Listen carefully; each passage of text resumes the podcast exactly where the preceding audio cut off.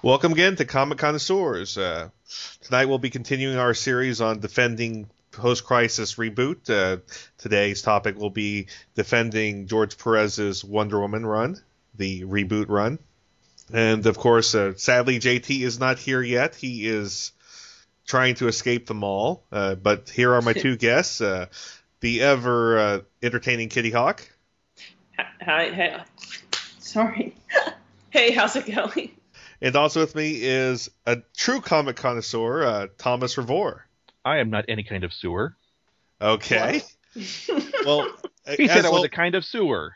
Connoisseur- a comic kind of sewer. Now, now, DC is a comic kind of sewer nowadays. So Yeah, I that's, can okay. see true. that goes. Well, let's let's start with uh, the first section of the show. As always we'll go down the solicitations and just see what catches our eye and what we would recommend and what we wouldn't recommend and stuff like that.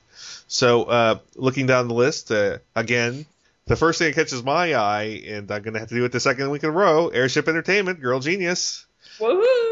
Love. Kidding, I'm still surprised that AC Comics is still around. Which one? I mean, Bill Black is right. People will buy cowboys and good girl art no matter what. So, Yep. but yeah, They're Airship still- Entertainment. Yeah, let's hear it for. I mean, Phil Foglio, who's of course a genius. Period. But yeah, web comics to print. Gotta love it. he, he treated it as the same industry and without any of the hoity-toityness, without any of the holier, holier than thou I was doing comics before you were born kind of attitude. Great guy. Love. Yep. He's awesome. Okay, let's continue down the list. I see uh, Antarctic Press is doing a Gold Digger Christmas special. Number Did they seven. did they make the money for like all the legal stuff? Like they had a Kickstarter for something like that, right? Um, I don't know about that. I mean, I know that. Um, I don't know about the Kickstarter stuff that they're doing. Like I said, I mean, you mentioned Ar- Gold Digger and Antarctic Press, and I think of what Fred Perry has done outside of the comic, which is, I mean, his own animation, his own um, books. I mean, he's made that into his own industry. Yes, great oh guy. yeah. Great guy, fun guy. He actually he actually does live streams for people who are interested in watching them. Really approachable guy in the industry here. Um, so uh, let's go down to Archie. Um. Everything's Archie. Jughead's Double Digest 198. Still a low low 399. God, I remember when those were in nickel, Yeah. but I'm not So- old. so, yeah. A dollar fifty in the old days. So is anyone reading this Archie Mega Man comic at all, or is everyone pretty much like I don't passing know. I mean, by? I know it- it- people who do. Yeah, it's probably like the Archie Sonic series.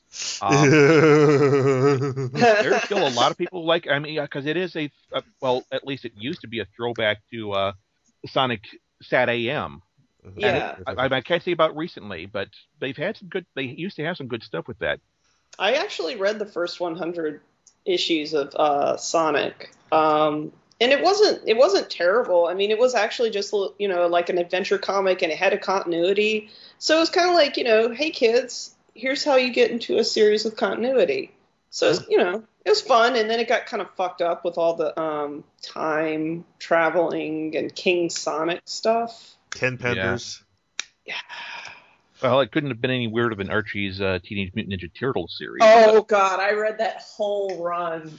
Oh That God, I, including the, the, Mighty Mutanimals. Oh, Yes, I read. and I know the guy who drew that. Oh, Oh my god. I I read all of that and it was just like what is going on? yeah. Speaking Uh, of changing the subject. well, it's like kind of like Hanna. It's like Hanna Barbera of the day. Yeah. Okay. Yeah. So I see George R. R. Martin has a comic book series in Avatar Press. Well, it's Yeah. appropriate since that's pretty much how he uh, started Stink. was uh, off of superheroes and such. So him being back in the comic industry, good for him. I've never even Yep. heard of this skin trade thing. Oh, it's a werewolf comic. Okay. Oh. Yeah. Okay. Werewolves. Werewolves. Okay. Um, let's see here. Moving down. Uh, I don't know this Big Dog Inc. or uh, get the name. okay. Um, Black Library. Boom Studios. Ah, Sons of- the Cartoon Network throwaways. Oh. Sons of Anarchy is not on Cartoon Network, Tom. Give them time. The way that they're going now. but Godzilla. It's down here. let's see. Does it have Godzooky? And Godzooky. No, Okay, let's see here. G fan.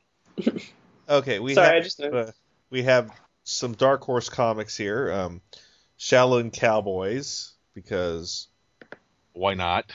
yes, why not? Um, I'm wondering how long Star Wars is going to be with Dark Horse now that Disney owns uh, Star Wars.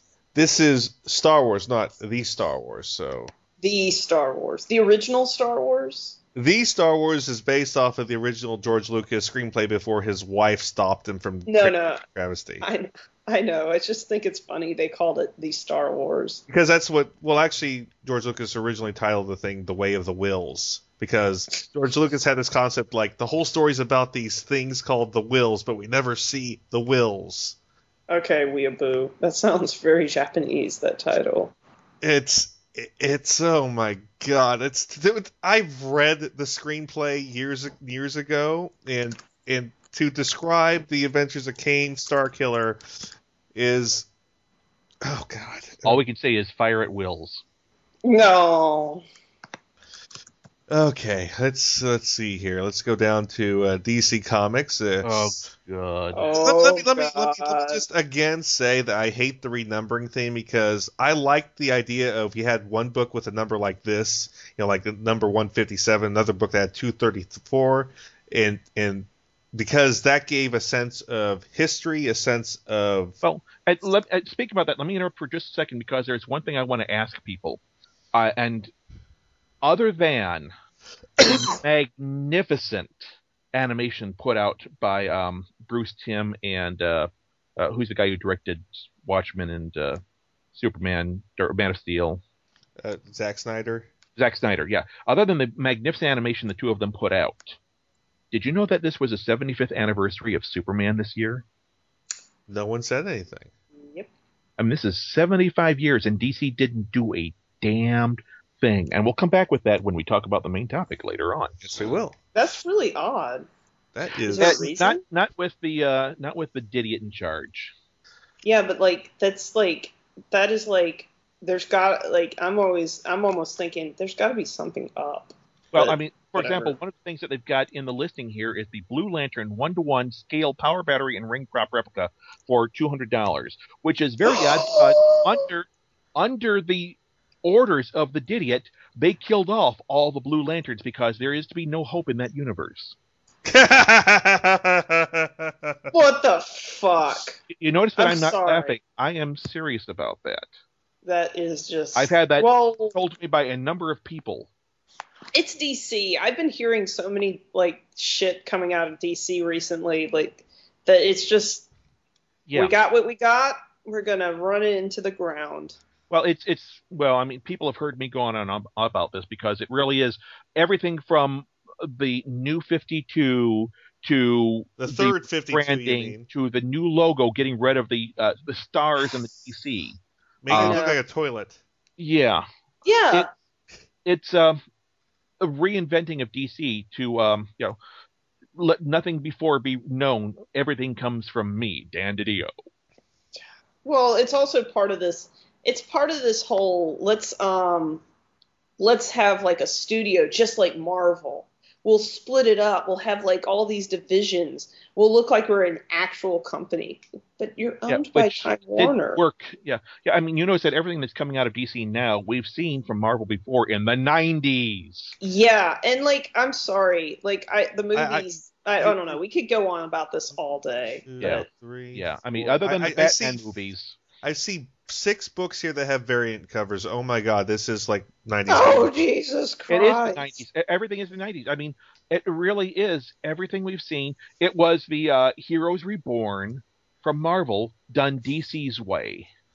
Oh my god. It's it, you, you don't have six books with variant covers a week.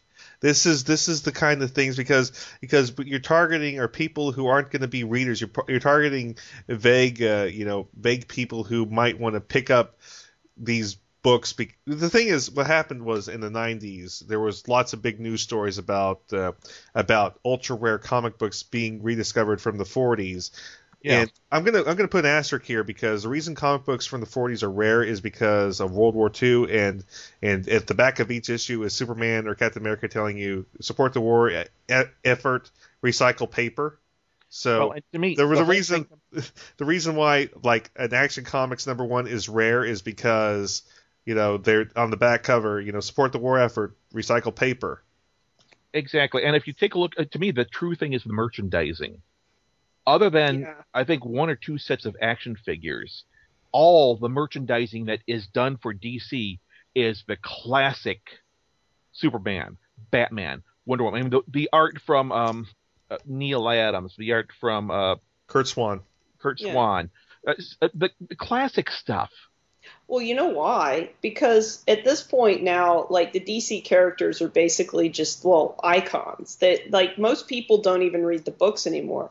Like uh, the newest movie, Man of Steel, just assumes you know a lot about Superman already. Yeah. Because the reason is is because you do. They're just they're like Mickey Mouse. Everyone knows Mickey Mouse has a girlfriend named Minnie and a dog named Pluto. Like And Superman. now he runs DC Comics. Yeah. well, Marvel. Uh, and the the thing is, is that that's just what they're playing on. They're just playing on nostalgia now. They don't even really care what's going on in their books. I mean, exactly. they they I mean- don't tie the movie and books together anymore because, as far as they're concerned, the only reason that they're doing the books is just prestige, and in some cases, they have to do it to keep the rights. Well, and Yeah. it's also because I mean, like I said, when it comes back down to it, Dan DiDio is not a comics guy. He did not come up in the industry, No. uh, and he has the attitude of there are no such things as heroes. Everyone has a dark side. Nobody does things because it's the right thing. Yeah. Another Well, great example. the- the another great, great example of this is I actually uh, long time ago, like two years ago, had a conversation with uh, Paul Dini about this, and I asked him very straightforward. Paul, is our comic books loss leaders? And for people who don't know what the term loss leader is, it, it comes from uh, the grocery stores, Yeah. where basically grocery stores lose their money on eggs, but you buy milk and they make their money on milk. Mm. So you come in for the eggs, you stay for the milk, and Paul Dini said, pretty much he said yes but no. He pretty much said that comic books exist because when a movie comes out for Batman, Batman continually being published keeps it in the in the public's mind, Mm. and and you know yeah. But that's not all. I mean, uh, They're not we'll the get back on the but list they're in a not the- moment. But uh, I mean, Dini himself wrote an, a wonderful run on Zatanna, Yeah. and the reasons for that, I I know the reasons for that. We'll go. we all know the reasons Yeah. for that. Yeah, we all But, know I the mean, reasons. It was successful. It was selling, and it got killed. But here's the thing: like he's saying that it's to keep it in the public eye. But comic books aren't really in grocery stores anymore. Yeah. Like the, the thing is, is that most kids, their access to superheroes are now like through books or the internet.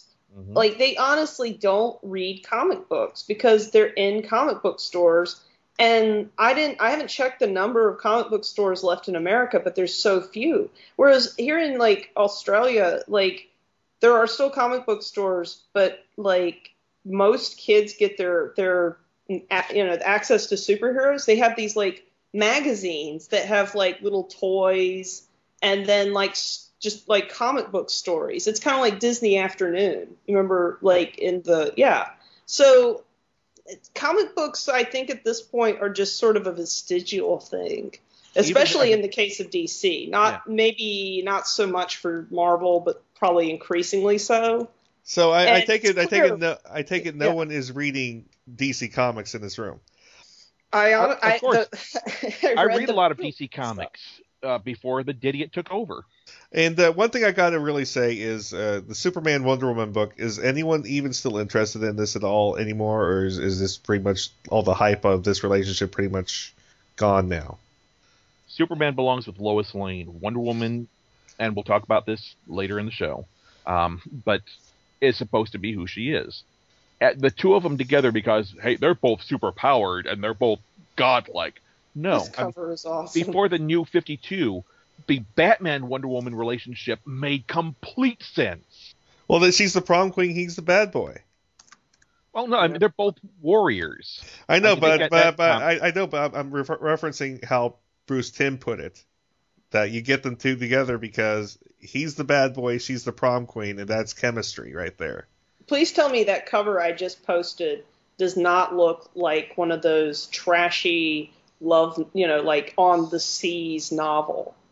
Like Why is Fabio p- posing for a uh, for a comic book? because this is this is trouble in space or something, you know, some pun that's like about sex. Why why is it why is there not like the sea behind them and a sea captain and and like a and I know. I was thinking more it was pigs in space. Well, that that that could be said too, but this is just I'm just looking at this and I'm like, are you trying to get like my mother-in-law to to read this or something? And not Yeah. enough not enough Fifty Shades.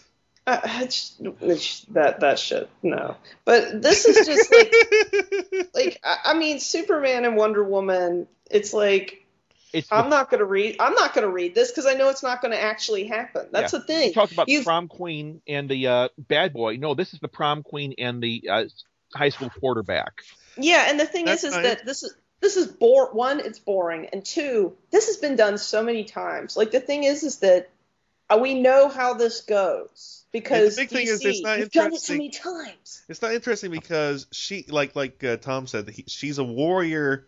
It's through and through, and and when you when you get down to the basics of who Clark Kent is, he's a farm boy. I mean, a warrior, Yeah. a farm boy. There's Uh, no so- chemistry there. Uh, it's like it's like, hey, you're growing stuff, and he's like, hey, yeah, Uh, I see you just fought a battle. She's like, hey, yeah. It's like, okay, well, we're both superpowered. I guess that makes it work. Yeah, the only have nothing in Superman Wonder common. Woman relationship I ever saw that actually worked for me was at the end of Kingdom Come, because Yeah. then they had that whole history behind them, and then they had something, and, and Lois Lane was out of the picture. So I mean, Yeah. they had the commonality there. Then it worked.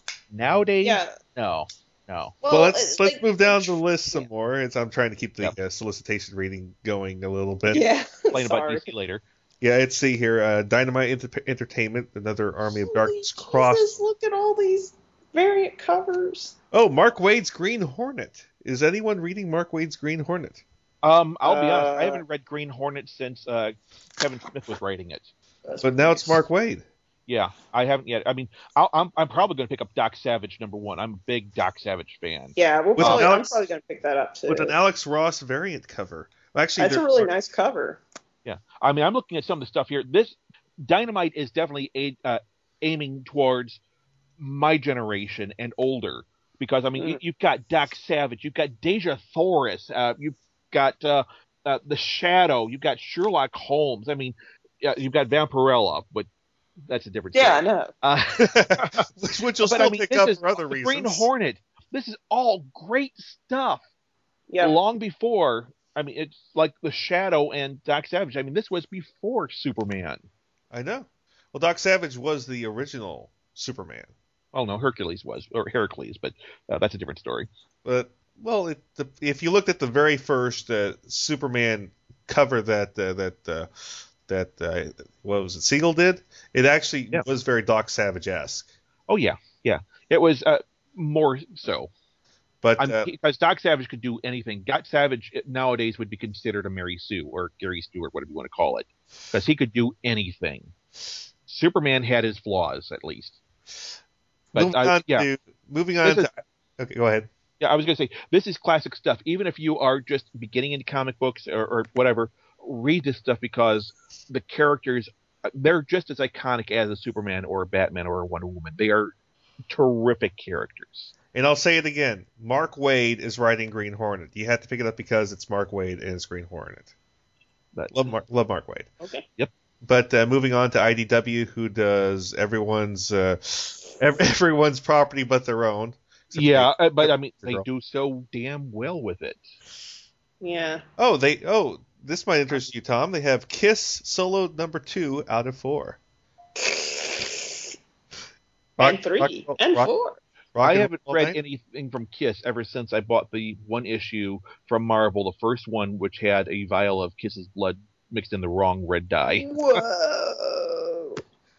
But I mean, uh, yeah, I mean, I, I know I'm I'm hearing great stuff uh, from a friend of mine who's a huge Transformers fan, and she just absolutely loves what IDW is doing with Transformers. And of course, uh, G.I. Joe, The Rocketeer. I picked up their Thunder Agents book. Glad that it got away from DC.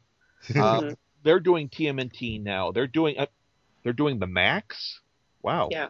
I didn't know Keith left uh, uh, the Fun Bunch over there. Uh, they're doing Ghostbusters, uh, Judge Dredd reprints. I mean, X Files. Mm. But Girls. yeah, and of course, uh, My Little Pony, Friendship is Magic, which Yep. they're doing a terrific job on as well. I mean, they may be doing everybody else's property. I mean, they are the licensing gods, but they are doing them unbelievably well. I, I praise IDW. Yeah, they've been doing a really good job, I have to say. Um, as a like, they're newcomer, aren't they? Because like, they, when did they they come onto the? Um, The they've scene. been Early odds.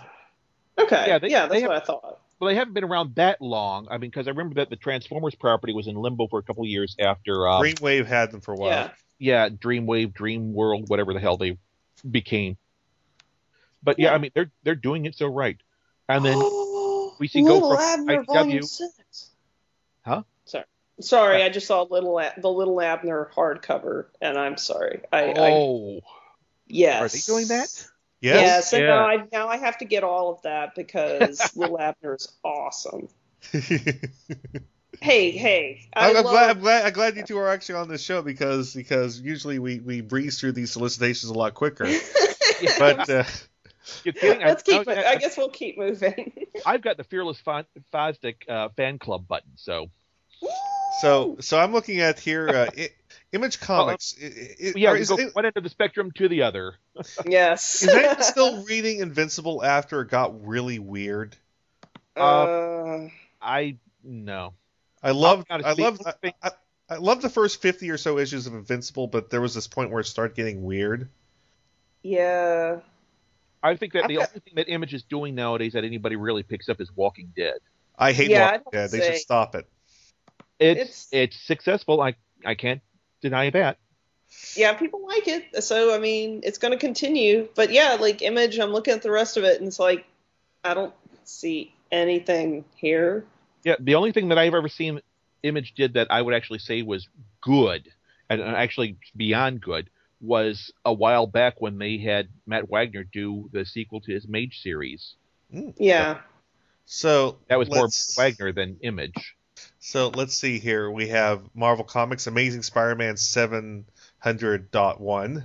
Dot two, dot three. Uh, Have they gotten rid of that whole? Have they brought Peter Parker back, or is he still? They they, they said they said Peter they said Peter Parker is back is what they said with the Amazing Spider-Man 700 series uh, solicitation. So how are they bringing him back? Are they like his soul comes back or something like that? They did that early on and then killed his soul. Uh, Yeah, Or kind of like, like- all comic book fans out there. Yeah, the thing is the thing is it's it's uh, what's his name? What's his what's his name? He used to be good long time ago. Um, John Byrne. no, the current art the current writer of Superior Spider-Man, what's his name? The freaking uh, I don't know. He, he he did he did that She-Hulk series, which was pretty good. Uh, but now he's oh, I, damn it, damn it! Now I can't think of it. Let me see. Uh, looking it up. Written by. So Superior Slott, Dan Spider-Man? Slott, Yeah. Dan yeah, yeah, Dan Slott. Whoa, Humberto Ramos too. Oh.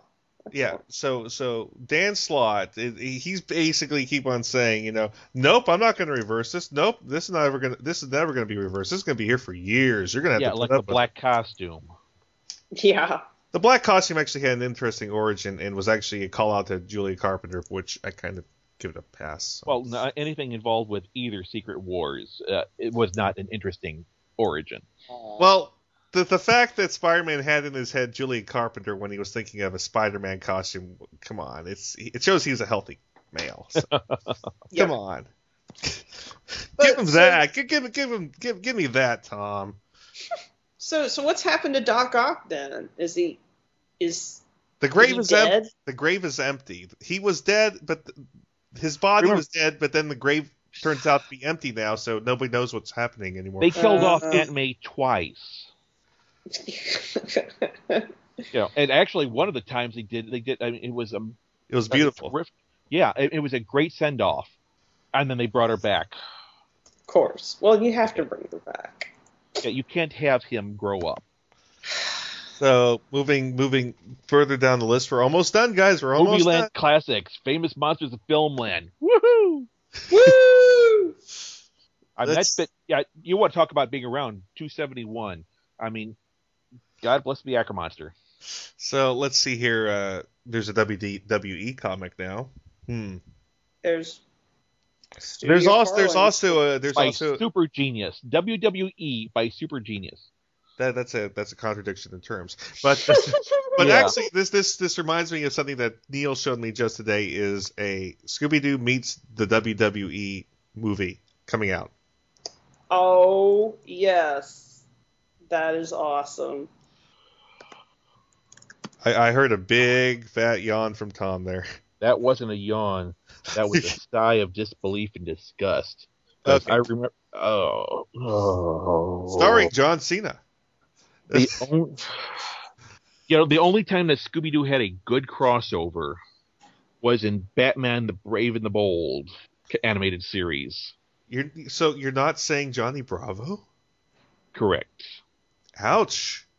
I mean, they got all, all the original guys there. They even got, they even got uh, what's his name, uh, radio uh, host. Uh, Casey Very- Kasem. yeah, Casey Kasem coming for the Johnny Bravo one. Yeah, would be. Yeah, this is the guy who uh, wanted.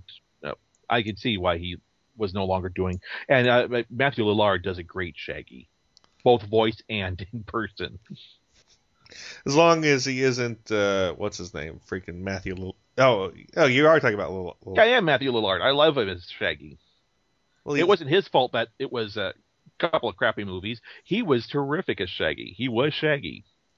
well, he was a lot better than Freddie Prinze Jr. Yeah. Freddie Prinze Jr. has all the uh, all the charm and charisma of a wooden log. I was going to say something else, but it would have been extremely tacky, tasteless, and in very poor taste. Well, I was going with the whole wooden thing there, so No, I, I had one that was more ac- more accurate, but um, yeah, not. so so moving on, some Valiant Entertainment comics, Archer and Armstrong. Yeah, which uh, Valiant used to be real good. Wasn't Valiant the one that uh, had a shooter for a while back in the '90s? they did. Jim Shooter. Jim Shooter. and uh, Viz releasing some manga here, Tiger and Bunny. Reddit, Reddit, Reddit, Reddit, Reddit, Reddit. And when when Kitty Hawk says she read it, she means she read it months ago because this was all available months ago already. yeah, and all they're of a this lot- is. yeah, a lot of this lot closer crap. to Japan than we are. Yeah, we get a little earlier, but like, and I'm looking at this list and I'm going, I don't see a thing I want to read here. Or oh well. Yeah, and then Right. Zenescope Entertainment, you know, the Grimm Fairy Tales, where the comic company that says, "Image, this is how you do tits and ass right." Mm-hmm. You don't need comics or storylines. You just need TNA, well drawn TNA. That's what I keep telling people. Why are you putting story in if you're just trying to sell TNA? That's why that's why there's a certain deviant artist that I've I've that that does work for all these places that I love so much. Uh, Squirrel Shaver is his screen name. I think you all have seen him before. No. That's pretty good. No, but that's a pretty good name. Yes. So uh, well, we're gonna take a. Uh, ouch! Mm. Ouch, Tom. That was ouch. Yeah. Now you know why uh, people who are listening to the show, no, you're not going to hear what I just typed. Yeah, That's, that's it was pretty bad. Yeah, That's that's but accurate. But accurate. That is that's some that's some major time ouchie there. yeah, so let's see here. We are going to take a break, and when we come back, we'll do the topic of the show. Yay! It's time for intermission, boys and girls. Like animation? Come listen to Animation Aficionados. And if you disagree with us, you could be a guest on a future show. Available on iTunes, the Zune Market, and AnimationAficionados.com. Hey, I'm Gary. I'm Mike. I'm Chuck. And I'm Justin. Join the four of us every week on the internet's number one and longest running G.I. Joe podcast, What's on Joe Mind? It's Joe news, reviews, and interviews like you've never heard them before, delivered right to your MP3 player. Our guests include Jason Marsden, Kevin Michael Richardson, and Matt Yang King from G.I. Joe Renegades, Larry Hama, Robert Atkins, and John Barber from IDW Publishing, and many more from around the online Joe community. Yeah, it's guys talking about Joe. Think of it as Joe Talk meets sports talk. And we make fun of Chuck. Right, and we, hey, again? Come on, Chuck. We're just kidding, kinda. Sometimes Chuck makes fun of himself. Right, and we, okay, seriously, this is just getting ridiculous now. It's What's on Joe Mind every week on the Geekcast Radio Network, InsidePulse.com, Stitcher Smart Radio, and iTunes. Download and listen today. I suppose I still can't say something about Transformers, can I? Come Good. on. No, What about sports? that sounds good. yeah, good. that's all right. It's action. It's drama. It's comedy. It's Decian, the superhero webcomic. Decian has superhero antics and sexy girls. Catch updates weekly at Decian.com and NoSuperPants.com. And now back to the show. And we're back to uh, we're back from our break, and we will be talking about the topic of the show, the post-crisis reboot of Wonder Woman uh, by George Perez and Len Wein.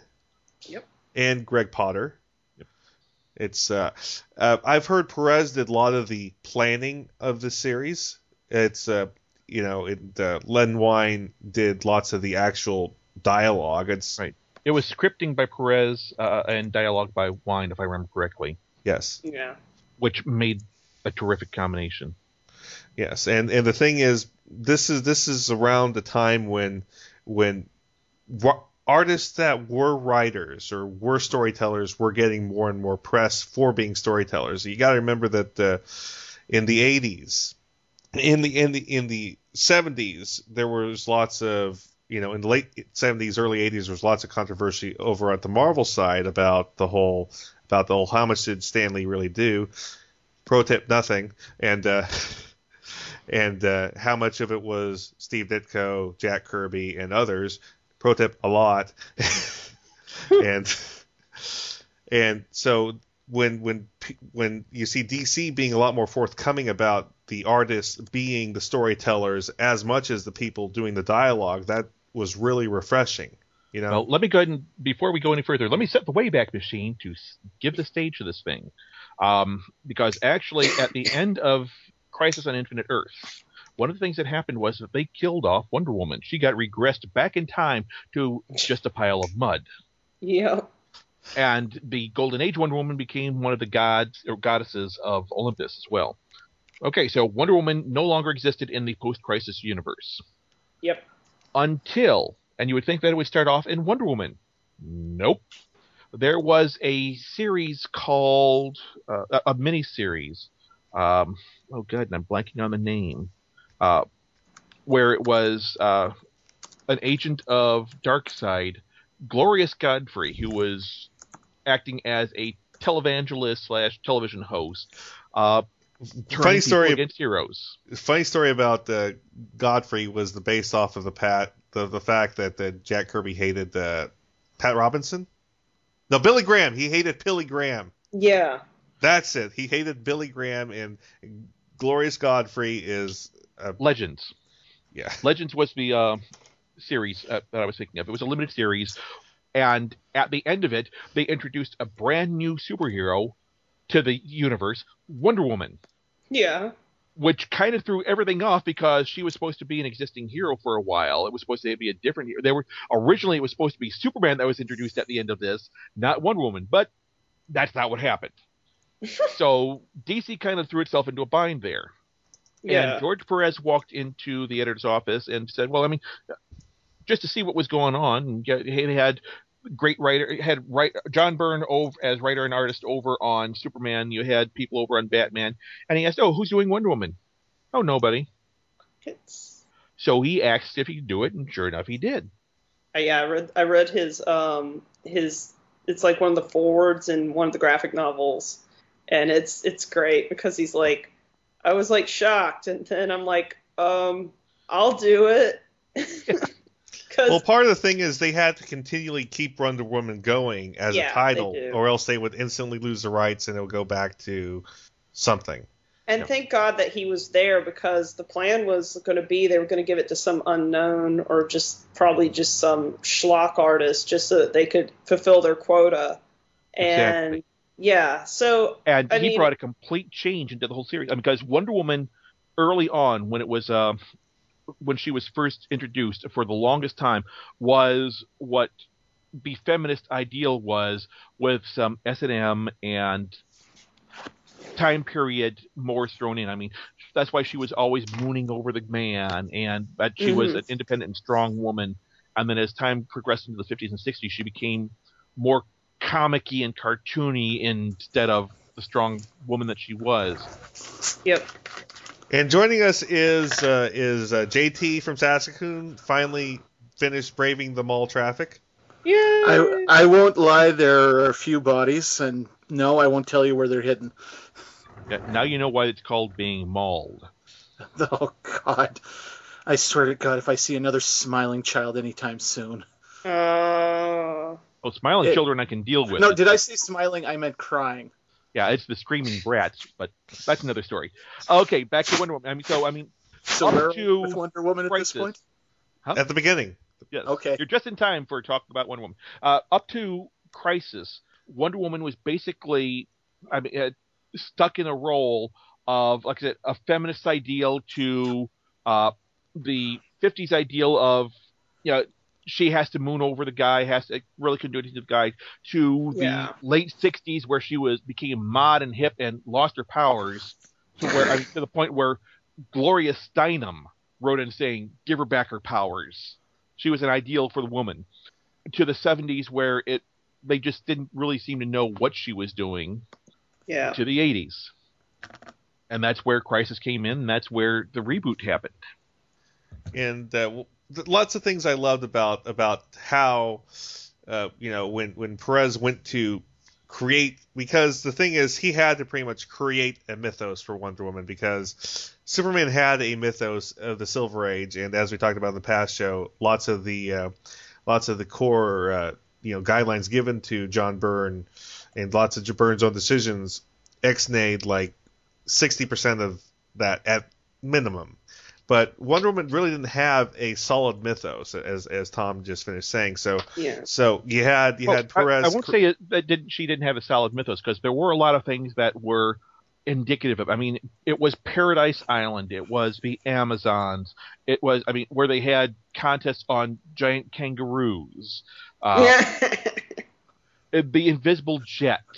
Yeah, just there were certain things. I mean, you can't think of Wonder Woman without thinking of the Invisible Jet. Well, the Invisible Plane first, and then the Invisible Jet later. Uh, so there And was the- a lot. the- yeah. Go ahead. I mean, No, it's okay. yeah, there was a lot that was there, but it wasn't truly. uh, It was spotty. It wasn't. There was no cohesiveness.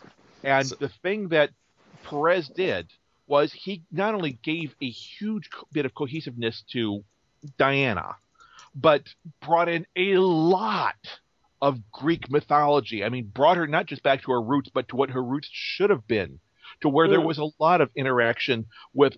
I mean, the first big villain was Ares. She did battle with his sons. I mean, Phobos and Deimos. I Uh, know. it was no longer Paradise Island. It was Themyscira. I mean, great Greek name. And it just bingo, bango, bongo. And it was no longer she decides to go to the outside world after a contest uh, to return Steve Trevor. It was that she was chosen by the gods to be the ambassador to the outside world. Well, I just love the whole the whole creation myth of the of the Amazons, like why they were brought into being, the suffering that they go through, the fact that they have to do penance, and that like it's I like that I like it because it's about this like it's about faith and like you know sort of believing in it it is sort of about the gods but it's sort of more about like believing in your society. And the gods are just a stand-in for ideals. Well, And the I really enjoyed You talk about the creation, the way that Perez did the creation of the Amazons, to where they were all these lost female souls who were yeah. killed or tortured or whatever, along their lives, and they were being protected until Yeah. such a time. And then in the ancient Greece, the gods brought them forth. I mean, not just Aphrodite, as they used to say back then. I mean, it was all the female, gods. all the feminine, the goddesses for the most part, and then Hermes. And like, I really, yeah, and, Well, and well, gave I really- these souls a new life. And what I loved was how they explained the colors of Wonder Woman's costume back to uh, how it relates to Steve Trevor's mother and her story. Oh my God, that was a great part of the mythos. it was just touching. It was like this. This whole thing was just full of feels. Like it was great. It's like I normally don't go for that sort of thing, but at the same time, there was just. I have to say this. There's just enough action and just enough drama in this that it was just. I kept reading it. In fact, I read this all in four hours last night. Like I and it was just sort of like, oh, I'm just going to read some of this, but I ended up right, reading the whole run because it was just like, oh my god, what's going to happen next? Like, Exactly. yeah, this was and so the different. characters, the characters that they invented or reinvented. I mean, uh, Julia Kapatelis, and I know I'm massacring the Yeah. of the Greek names, and Vanessa, her daughter, who became an unabashed fangirl of Diana's. Uh, I mean, Steve Trevor did show up, but not as the love interest. He was an older military man yeah, and became involved with Etta Candy, who used to be the tag along sidekick, who became which a re- strong woman in her own right. which I really liked. I was just like, oh my god, comic, you're doing everything right, and I'm just and I'm just. I I had not. I had only read some of this before. I had not actually read the whole thing. And after reading the whole thing, I'm just like, this is what Wonder Woman should be. And exactly. and the fact that like they've been trying to reinvent her so many times, it's like but it was No. done right. this Yeah, is what had- I want. you I mean, had I'm- the perfect model for Wonder Woman right there. I mean, the way that Perez and Wein did it. That's it. Well, and like her, like the thing, they get they only touch a little bit on like a romance with Superman, and like unfortunately, you had to read these other books in order to get most of it. But the thing is, is that I really like talk. We were talking about the relationship between Superman and Wonder Woman, and I really liked how it was handled here, where it was sort of like she's infatuated. This is almost like the first time that she's ever been with a man. So it's like, oh my Right, and- god, and, like how she comes to this conclusion of I respect him, but. Uh, Yeah, I mean, Well, that- that's where Clark Kent, where Superman was lusting after her. I mean, Yeah. had erotic dreams about her because I mean, let's face it, she's Wonder Woman. She's the most beautiful woman on earth. So, Yeah. which is, makes it completely understandable. And then when they finally get to be kissed, neither of them feel comfortable with it. Yeah, I yeah. decide to stay friends. Yes.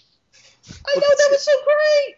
I, I did like that, but I think one of the things I loved about at least this incarnation of Wonder Woman is the whole fish out of water thing. Like when she finally goes out into man's Mm. world and she's just this complete noob, and that because well, I mean it, that's what she was because I mean she she's only she's been homeschooled her entire life. She's finally going to public school for the first And, time. and, and, and she speaks a form of it's not pure Greek, it's a form of Greek. Themyscirene is what It's- she spoke. It's ancient Yeah. Greek.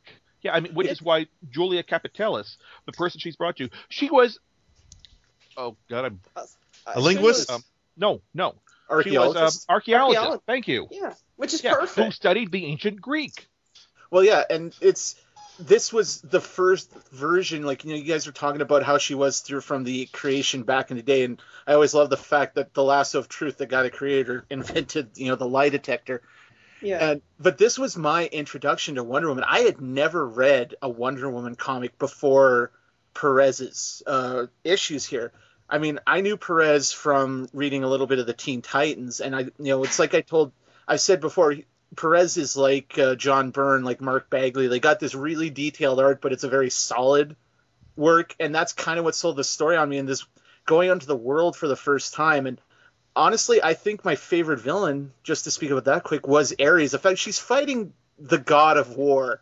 How do Yes. you win that fight? Well, and the way that she won it, I, since this was a long time ago, I'm not giving away any spoilers. Yeah. She didn't win the fight against him, so to speak. It was it was by using the truth. He was going to bring about nuclear war, the ultimate war, and then after It- that, what need is there for a god if there's nobody to fight? and that is so beautiful because it's such a, a like a, fe- it's so feminine and it's so wonderful. It's like this. No, violence isn't what solved the day, saved the day. It was through reason and what she was an ideal of. And I'm just like, this is just beautiful because this is what Wonder Woman is about. Yeah, she can punch people, but she but she wants to. Well, she'll put a you know, band-aid bring- on him afterwards. yeah, Yeah. but it's but it's not just that. It's that she understands that like eventually the truth will be understood if I just you know it's it's an endless battle for her, and I really liked that that Ares just says, okay, yeah, you're right, totally. I I would I want to keep fighting. I don't want to. It was the truth. Yeah, yeah, And- and, that was was- just great. there are so many like i said i mean bringing in ares uh, bring, which who, he did make an appearance in the previous wonder woman's back in the 70s bringing in his sons of phobos and deimos uh, the origin of the golden Yeah. lasso i mean that was her mother's golden uh, i don't want to say harness but uh, The girdle, the, yeah, Yeah. Gaia's girdle, which is what yeah. was stolen from her by Heracles back in the Greek mythology. I, it Yeah. just there was so much that was interwoven with the mythology that really existed, to where the two of them just meshed beautifully.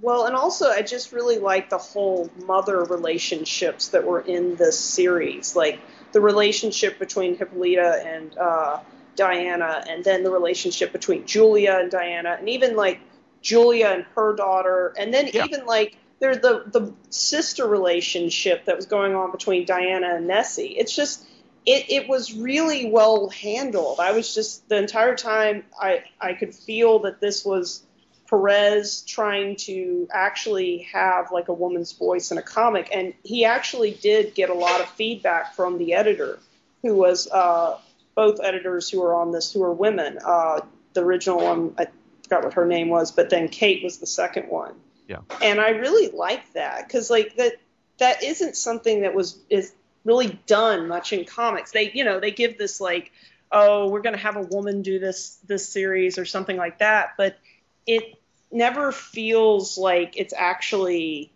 a woman working on it. Oftentimes it feels like there's like an editor's hand all up in there. It wasn't until Gail Simone that we really saw a woman who could write. Yeah. I mean, the previous Wonder Woman series, they had a, a little mini series before the reboot, before Crisis, uh, Hmm. where it was uh, done by Trina Robbins, who was Yeah. a terrific, but it felt more of a jokey, comicky Wonder Woman than what we got. And that's fine. You know, it's Yeah. fine to do jokey Wonder Woman, but like I, I have this feeling like no one really ever knows what to do with Wonder Woman because they just they don't want to. There's sort of this. They don't want to go overboard with the feminism because they feel like oh I'll be branded as being like that, or they they don't want to be too like because I read the Greg Rucka run of Wonder Woman, and after reading this, I kind of get what he was trying to do now, but he just totally dropped the ball. Because here, the thing is, is that here you've got action and drama, whereas in Greg Rucka's run, it seemed like there was just more talking. It's like he misunderstood what was actually happening. Because like there there was Bill Messner-Loebs in between them because when Yeah. Perez left Wonder Woman, Bill uh, William Messner-Loebs took over, and uh, he really didn't seem to know what to do with her either. yeah, it's I mean, like he had don't- her uh, out of there. I mean, had her working a job over uh, for an issue at a fast food joint. I mean, it just it it, it was the '90s. I mean, and Loebs also created um, Artemis, who became the '90s Wonder Woman. Yeah. Actually, I actually liked Artemis in certain books after that point, but Artemis, as he was first introduced, was way too edgy. It was like it was like trying to give Wonder Woman her own Azrael. Yeah, well, that's, really exactly what it it was. felt. I mean, this was the time when you had the various Supermen out there who were the badass Superman. Uh, you had Azrael, who was the badass Batman, and then you had Artemis, who was the badass Wonder Woman. And Who actually no, became no, Wonder you mean Woman for a while. And, and then Diana was in that horrible biker stripper costume. Oh, yeah, Oh God, I, I, I I think the big thing is is not that we have to defend the George Perez's Wonder Woman as much as we had to defend uh, what Man came of Steel? after it. we don't have to. We, yeah, last week we pretty much had to defend Man of Steel because Man of Steel has been unfairly targeted, but the the comic book, not the movie. And uh, it's just that a lot of people are very ignorant of what Perez did and the fact that you know he took Wonder Woman from being this kind of also ran feminist, what do you call it, caricature of sorts, and then actually made her matter. I mean, it's not that she didn't matter before, but he solidified her. He, Exactly. he made her more modern. And the thing is, is like a lot of what people think of Wonder Woman actually comes from his run oh yes, because he reinvented her. Totally. A lot of the stuff that you saw on Justice League animated came. Uh, it was derived from the George Perez run. Um, and uh, the I- Wonder- the Wonder Woman animated movie, which was based off of a s- Yeah. off of a screen treatment that Gail Simone wrote, was also a lot of that there. But they also had to put the flying plane back, the invisible Well, jet in. Yeah. there. Uh, uh, when you're Oh. why you're saying that because and for people who don't know, one of the things Perez did was get rid of the invisible jet. Wonder Woman could fly, and none of this gliding on air currents that she had in her previous incarnation. No, she could fly. Yeah. Well, it, it's because she had gifts from all of the gods, and she had the speed from Hermes. Speed and flight from Hermes. Yeah, yeah, and Hermes is the can only fly, so- male in there. Yeah, I know. Well, but his symbol is the hermaphrodite symbol, so you know whatever. Yeah. Well, well, I, I was always assumed Hermes played both sides of the fence there. Well, most of the gods Well, did. can't- Most of the Greek gods. Yeah. well, that's that. That's when they're not turning into gooses to impregnate people. well, there- that's the other Cloud. side. Yeah, but I mean, there really is. There was such a balance with Perez's run. I mean, it could have gone heavy onto the action. It could have gone heavy into the drama. It could have gone heavy into the touchy feely stuff. It could have gone heavy into the feminism. He had the balance right. It didn't. I mean, sometimes it would tip one way or the other, but it never toppled.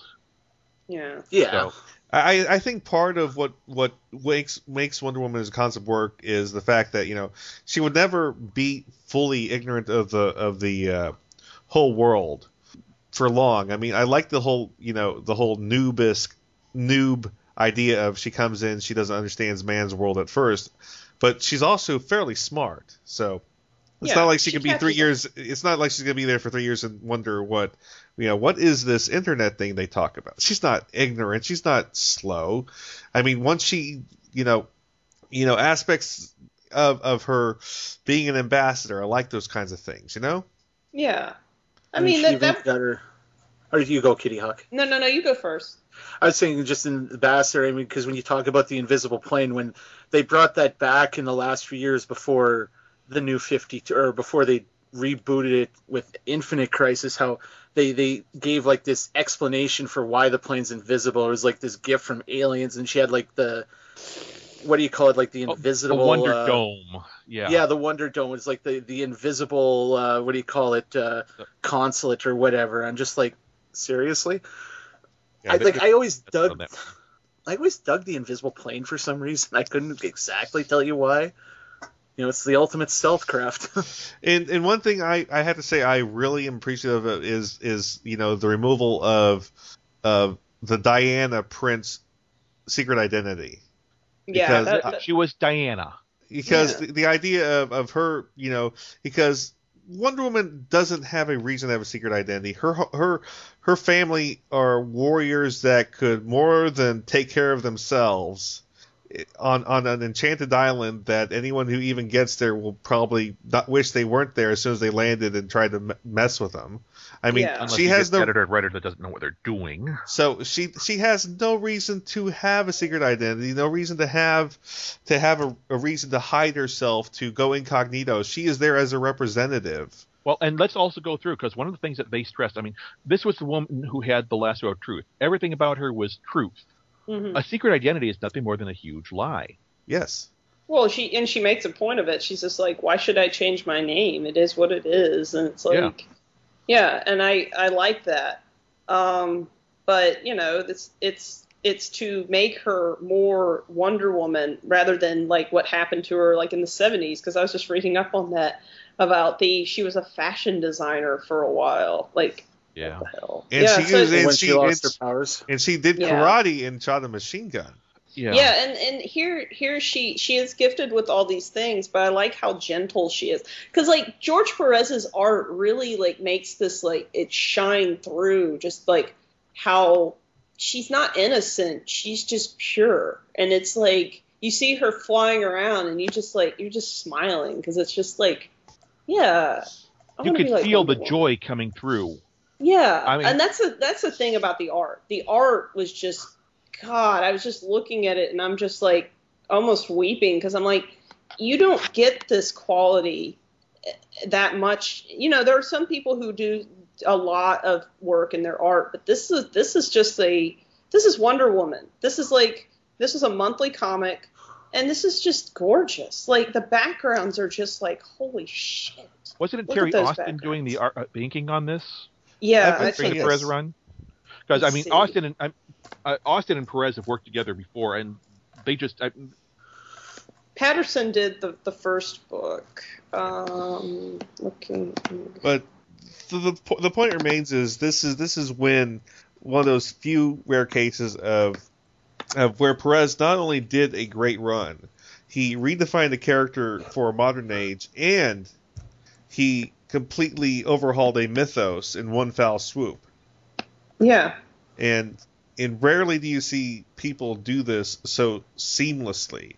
I mean, Right. like I said, like I said, you know, Man of Steel gets targeted a lot because because Byrne pretty much uh, jettisoned the the uh, the Doc Savage as Krypton, but but yeah, you know, very often you'll get people artists who want to take their crack at writing, and Hmm. 99 out of 100 times you get Image Comics. Yeah. There were times, I mean, people forget that. Oh God.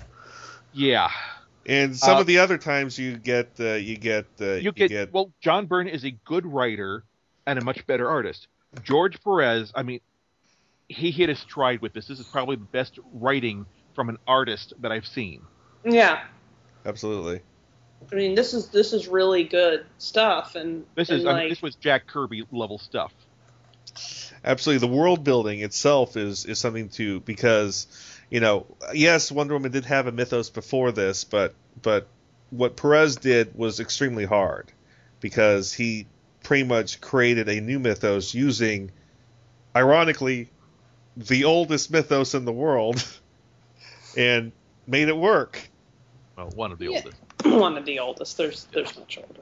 Um, but but but this is this this uh, this comic book makes me sort of sad too because it's like I'm reading it and I'm just like I'm never gonna see this good a Wonder Woman story. Excuse me.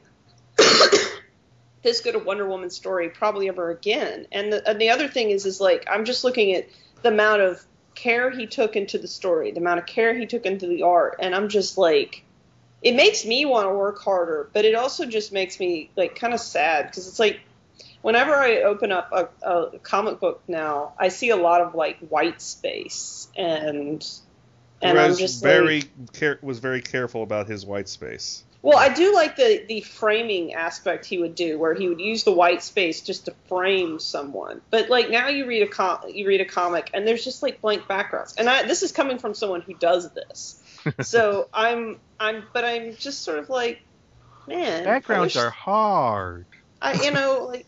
But it, but also the other thing is is that they weren't overworking the artists back then too because like if you think about it, they weren't like trying to do like the big artists were doing like five books and then you have a bunch of like you know low tier artists that you do for pickup. They they were sort of allowing people to have a book and just be on that. So maybe there's something to that. I don't know. Yeah, I mean, that that really was what led to the rock star mentality for some of them because they yeah. became huge, famous for one book, and uh, uh, again, it goes I go back to well, Miller was doing well the ro- the rock time. star aspect came later when they when the industry kind of hit its stride and then the the movie industry got in and then there became people who were like taking advantage of the fact that comic books had just sort of become popular so yeah the 90s like- were great Well, that's why we had Image Comics, isn't it? Because yeah Yep. I mean, don't I like some Image Comics, but nothing from Image ever had, you know, the I don't Nothing know from the what. Image founders. Nothing from the Yeah. Image founders. Well, Yeah. Jim Lee. I would argue Jim Lee. I would uh, But- see. I would argue against him because I think that. Well, we'll go on. Uh, Go on. uh, No, just saying that nothing from Image ever, or a lot of stuff like it's so rare with Perez because like you guys have been saying like this like broke the mold. You know, it's just we haven't really seen their like since Yeah.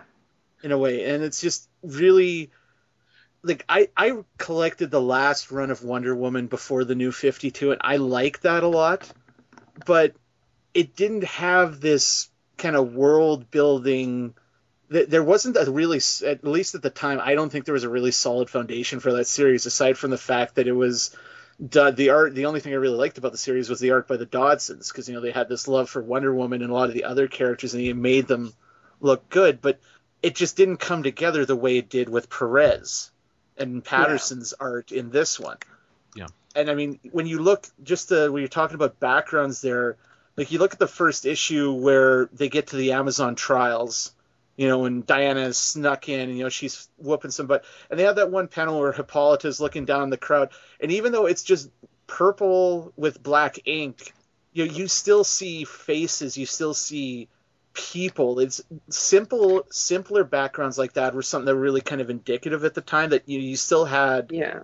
that texture. You could still see things, but it wasn't like it is today. Like everyone has to have like you a complete face and everything. Well, it's just that also color coloring color printing has gotten a lot better.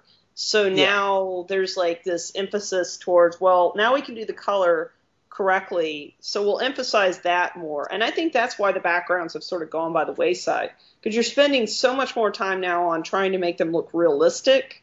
And it's like, hey, they were able to do that with just lines back then.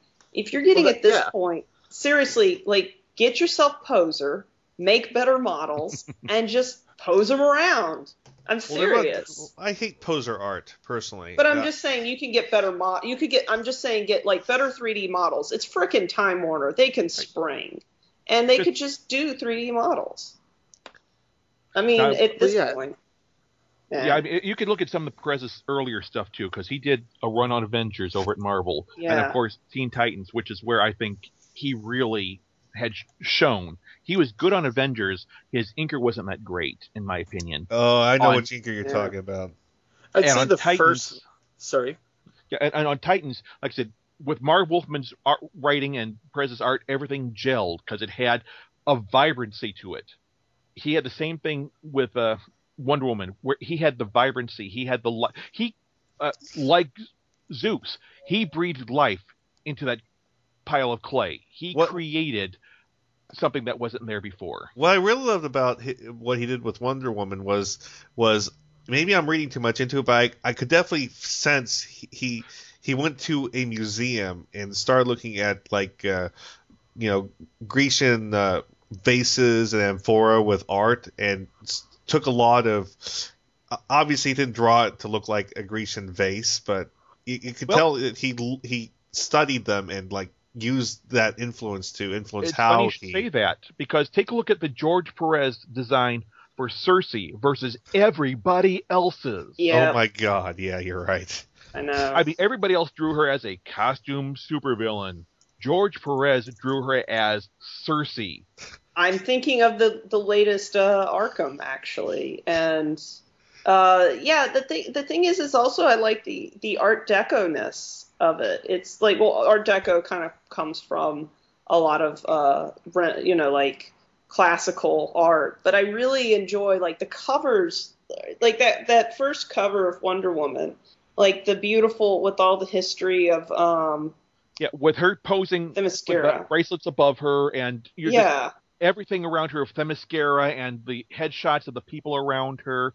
My God, that's beautiful. I mean, even for, Well- for Perez's art, that was beautiful. It, it's like it's like it tops any art dec like the not art deco but art nouveau like art nouveau is, is just pure like joy you just look it's just every time i see his wonder woman she's just she's just so beautifully done. Like in this, like her facial expression. Everybody's facial expressions are perfect in this. Like just looking at his art just is great because it's like he gets the emotions by so well. I know I get laughed at for this. I mean, to me, when you talk about Wonder Woman, and of course, my age, I uh, Lynda Carter was the perfect Yeah. Wonder Woman to me. I mean, they'll never get anybody as good as her, Uh, and it wasn't because, again, to me, because she was beautiful or curvaceous. I mean, she is. There are lots of women who are. What Hmm. sold me as her as Wonder Woman was that Lynda Carter had the brightest smile. You know, literally the smile that would Oh, light up yeah. a room. Oh, George those Perez eyes. brought that too. Oh, and those eyes. The eyes were just, they can go from like the most joyful eyes you've ever seen to, oh, OMG, this bitch is going to kill me. Exactly. Like, she could just Expressions, emote. expressive eyes. I mean, Yeah. just the, her, and that was what sold me as of Lynda Carter as Wonder Woman. That's what sold me of George Perez. I mean, the writing is magnificent. The art is Perez's art, but it was bare. He didn't create you know, lines on paper. He created people. Yeah. It, it, it's like, that's why I'm like, you know, I look at this art and I'm just like, this is done with basically ink. You could really remove all the color and it's really on the line work. And those two together, Perez for, for setting up the work, and then, you know, Patterson for, for, uh, for finishing up. It's just, I, I don't know. I'm just looking at it and I'm just like, this is just amazing. Sometimes, those and back- I, I say I say this as an inker myself. Sometimes it's easier to ink for someone who has very basic and but lousy pencils than it is for someone who has very detailed pencils. You're almost Yeah. and the reputation. I mean, I've known of artists or of inkers that were afraid to do things because it was a Steranko, a Kirby, a Perez, Uh, where yeah. the pencils come off badly because they didn't want to do anything. Either they were too light or too heavy. Yeah, most of the time it's the part of the problem is being too heavy, because especially with a Perez, if you gave me Perez pencils, I would say I can't do this, and, and I'm and, and I'm an inker. I would say I can't do this. I, I, I would put my hands up. I said I'm sorry. I'm sorry. I, I know I was trained, but I can't do a Perez. Yeah, I, I, mean, I've seen. I, I, I mean, give me give, give me a S- Scott McDaniel, and I'll link that all day. But it's, yeah, No- nothing, that's against Scott, when, nothing against Scott McDaniel, but yeah. But when I try to do pencils for someone to ink, it's generally I I I I have like tried to be detailed, but I have learned that sometimes it's better. It's good to have detail, but not too much because it does spook the inker because they're like, uh, I don't know. It's Yeah. it's it's it's background. I mean, I think Yeah. one of the problems they have with artists nowadays is artists nowadays were brought up on Image Comics. Image Mm. Comics was brought up on George Perez and the others from the 70s and 80s. it's a And- copy of a copy. Yeah, I mean, it's doing Yeah. what they thought was right and doing it in their style, and you can't do it that well. Yeah, I mean, Yeah. it goes back, and it was people. I mean, in Perez's time and earlier, people. I'm, I'm and I'm not saying anything against most, a lot of the artists nowadays, because there is some beautiful work out there. It's the writing that's off, or sometimes the art is off, um, with the exception of Image Comics, where both were off. Uh, but it was going through, and a lot of them just didn't put in the time. I mean, you had such people in there. Look who Perez learned from. Look who Adams learned from. Uh, Neal Adams. Look who Yeah. uh, Curt Swan l- learned from. And they took it and they built and they grew into their own style that was still magnificent.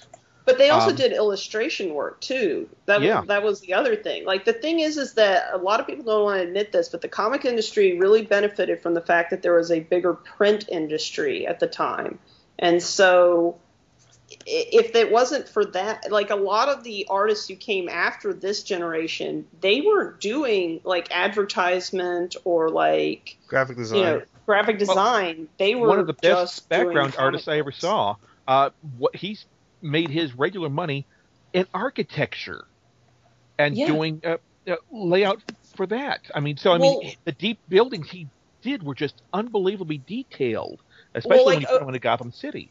Okay, so like early, okay, like speaking of that, like early Megatokyo, people give Fred Gallagher a lot of shit, and I kind of give him shit because he he does pencils and doesn't ink it. But the backgrounds were always really good because he is an architect, so you could see that shine through. And that's the thing, like you don't see with a lot of artists these days. They aren't like classically trained in in either illustration, architecture, graphic design, or something like And that. It's it's more it's more than just it's more than just uh, than just the, the books. I mean, it's uh, the one thing that really surprised me is Jim Davis's skill in pure illustration and when he's not drawing Garfield. I mean, yeah, I, I've seen this guy draw draw once in a way that imitated uh, imitated uh, Jack Kirby style, and and he did it perfectly. It's like, oh gee. Yeah, I mean, the, For the everyone who's is- gone to Comic Con or other places where they've had artist tryouts, they don't want to see, well, you can draw Mickey Mouse or you can draw Superman or Wonder Woman. They want to see, how is your life drawing? Yeah. They want to see a range. And unfortunately, uh, for the two big ones, uh, they go through and look for you know, the pigeonhole rather than the versatility. And they're losing out on that. Yeah, like um, most of the class. Well, I don't know. We could keep going on about this all day, but the thing is, is that it is. It's been forgotten. Like, and I was told this in school. You need to draw from life. And you know, as a kid, I was like, "Fuck you, man." Until I did learn that that actually is something you have to do. Like copying other art. It's it's like anything. That Xerox, when you've copied it for the tenth time, it's gonna look like shit. Yeah, absolutely. Yeah, Yeah. but uh, but overall, back to just Wonder Woman. I, I, I mean, I gotta agree with Kitty Hawk. I feel kind of sad about this at the same time that there really isn't anyone that will create a great Wonder Woman again for a long while because because she sort of semi got regulated back to where she was before this whole thing now, where she's Superman's bo- girlfriend now. It's like that's totally not interesting, and and it's uh, well, and the start of the run that they have with New Fifty Two, where I mean, it was well, we have to show that she's a warrior, that we've got to show plenty of blood and guts, and I, when when the first few issues have Hera, the, I mean, when they go and they re- retcon her, well, they re- retconned everything. When they have Diana as Zeus's daughter rather than the created from clay, uh, where they have uh, Hera chop off the heads of a couple of horses just to make villains. I mean, come on, who's writing this crap? Uh, And by crap, I'm being I'm being rather unkind to crap in comparing it to that. Well, I think it's just now. It's honestly committee because like I've heard stories like there was a story about like Kandahar the Lo- the the Lost Boy or I think that's what it's called. Um, Kamandi. and Kamandi, that's it. Sorry. Yeah, Um, another was Jack Kirby creation. Yeah, a Kamandi. The, the the guy there's this writer who's been who's been put on this book recently, and he went to his editor and was like, "We're going to make this the brand new teen adventure. You know, we're going to get kids interested in comics again. I've got this great plan." And his editor said, "Who do you think we're writing for? It's 40 year olds. So you make it for 40 year olds." And it's like, wait a minute, this is Kamandi this is not for 40 year olds but that's what they want like they're just basically at this point they're probably just saying to writers yeah yeah yeah that's great but you need to put like this in here and it needs to be for 40 year olds and like Which oh and make sure the to lie to the whole New Fifty Two thing because it was supposed to be to bring younger readers in. They that they was they're they're to get the stock price they're to go up. schizophrenic. That's the problem. They're schizophrenic, like a like like a uh, like a Chihuahua dog on uh, on Down No, no. syndrome. It's not Yeah. schizophrenia. It is bad editing from a bad writer who got promoted to a position he should have never had. We see that a lot everywhere, Tom. Yeah, not to this degree. I mean, I, I as much as Did I ever I tell you about my problems with last Tom DeFalco, I had problems with um, uh, Joe Quesada, Quesadilla. but they had they had their good points. They had their bad points. I, I've never seen anything good From the in the way of creation from the Didiot. All right. Well, uh, I think this is the end of our discussion for this uh, for the Wonder Woman reboot. Again, this is one of the best works from the '80s from the post-crisis reboots. Uh, again, you know, like I said, I, I'd say it's one of the best works from DC. Period. Tom corrected me once again. Yes, Of course. but uh, but I again, like I said in the last episode, I still love Man of Steel, but Wonder Woman, Perez's Wonder Woman is like the, the crown jewel of the post-crisis reboots and how a reboot can be done correctly for once. yes And uh, And uh, next week we will be doing, and I'm sure Tom won't be on this one, uh, Batman Year One. Oh. Won't be on that one. You don't want to be on that one, or do you? Yeah, I loved year one. Okay, you're gonna With you're on the, some you know. exceptions, I loved year one. Okay. It does that have to do with a certain prostitute. Yeah, you can't mention Frank Miller without mentioning prostitute. Okay, so JT, put it uh, put it down. Tom Tom will be on next week uh, defending uh, post crisis uh, Batman Year One. All right. All right. Are we going to at least spend five minutes bashing the animated movie? Because I really would I- love to spend five minutes bashing that movie. Oh yes, Five it minutes. That would suck. it Well, took I- I all don't the wanna it- life. It. took all the life out of the original artwork because, and, and we're going to cover this in length in the episode. But the original, the original artwork was so raw. Is the word I like to use. It's Yeah. raw. It's like raw emotion, and then you have this sterile thing. Well, yeah, that's. I mean, well, we'll that's speak been about DC that, but lately. Yeah. To, to be honest, though, I wh- what's his knob from the OC is going to get the lion's share of my ire. Hmm. Okay. I'm just I'm just going to say that now. Well, yeah, the voice acting was pretty bad too. But it, it- like I said, my biggest problem with it is they took one of the most emotionally raw books that, that Miller ever did and turned it into this sterile thing with no voiceover narration. And the whole the whole thing that made Year One work when reading it is the no, noir esque narration where you have Jim Gordon narrating to himself and Batman narrating to himself. It's like Well, and then And- and then you have a quiet you have a silent animated movie where you see people doing things but there's no narration. Well, I mean, like the um, what was it? The the Dark Knight uh, ri- uh rises or the one that just came out. Returns. They they the returns. That's it. Sorry, I was getting mixed up. Yeah, uh, they they um they took out the narration on that one. It was bullshit. I mean, it's just I think they think like maybe people would think it's stupid, or maybe they'd have to pay the voice actor more money. And they made and they made the Batman versus Superman fight five times as long with like shit, stupid Iron Man God. shit in there. I, I'm was about not to- in the original. In the original, it was like a two-page Yeah. fight. They made it into a ten-minute battle with, Well, with tanks and bulldozers and shit. It's like this was not in the book. But you have to outdo Marvel. That's the name of the game for DC right now. This is why they're floundering. They're so well. I mean, DC's always been sort of like this with Marvel, like panicking. It's just gotten worse because the corporate shit has sort of crept more in, and now they're they're focusing more on movies. You can't play catch up with movies. I'm sorry, with a comic book, at least you know you could say, okay, we can we can turn this around in like two months or so. You know, if we just sort of just say fuck those storylines, let's just get into a new one. You can't do that with movies. Movies are like years long in production, and DC is just trying to play catch up. And I got to watch this Superman and Batman thing, but I have a feeling it's going to be one of those where Well- I'm just sort of. Well, I'm rooting for Ben Affleck to kick this to, to kick this guy's ass now. Yeah, well, I'm And I like not. I'm actually hoping they both die. What? I like the actress that he hired for Wonder Woman. She looks like she would be good for the role. Yeah, she. She doesn't. I'm actually. doesn't have the. She doesn't have the goods. Okay, let, let, let me say Huh. something. I actually was watching some Lynda Carter uh, Wonder Woman, and after I saw the announcement, because I was like, okay, I need to actually go watch it. And I actually like the look that they're going with her. I have no idea how she's going to act. I have no idea if they're going to actually be for because like if they get her legs a little bit more, you know, like toned a bit, I think it could work. The problem is, is I don't think they're going to use her properly. I think they're going to give her some stupid lines, and I fear she's not going to do very well because Yeah, they seem to be be a bit picking some bad actresses. I, I do feel sorry for the actress though, yeah.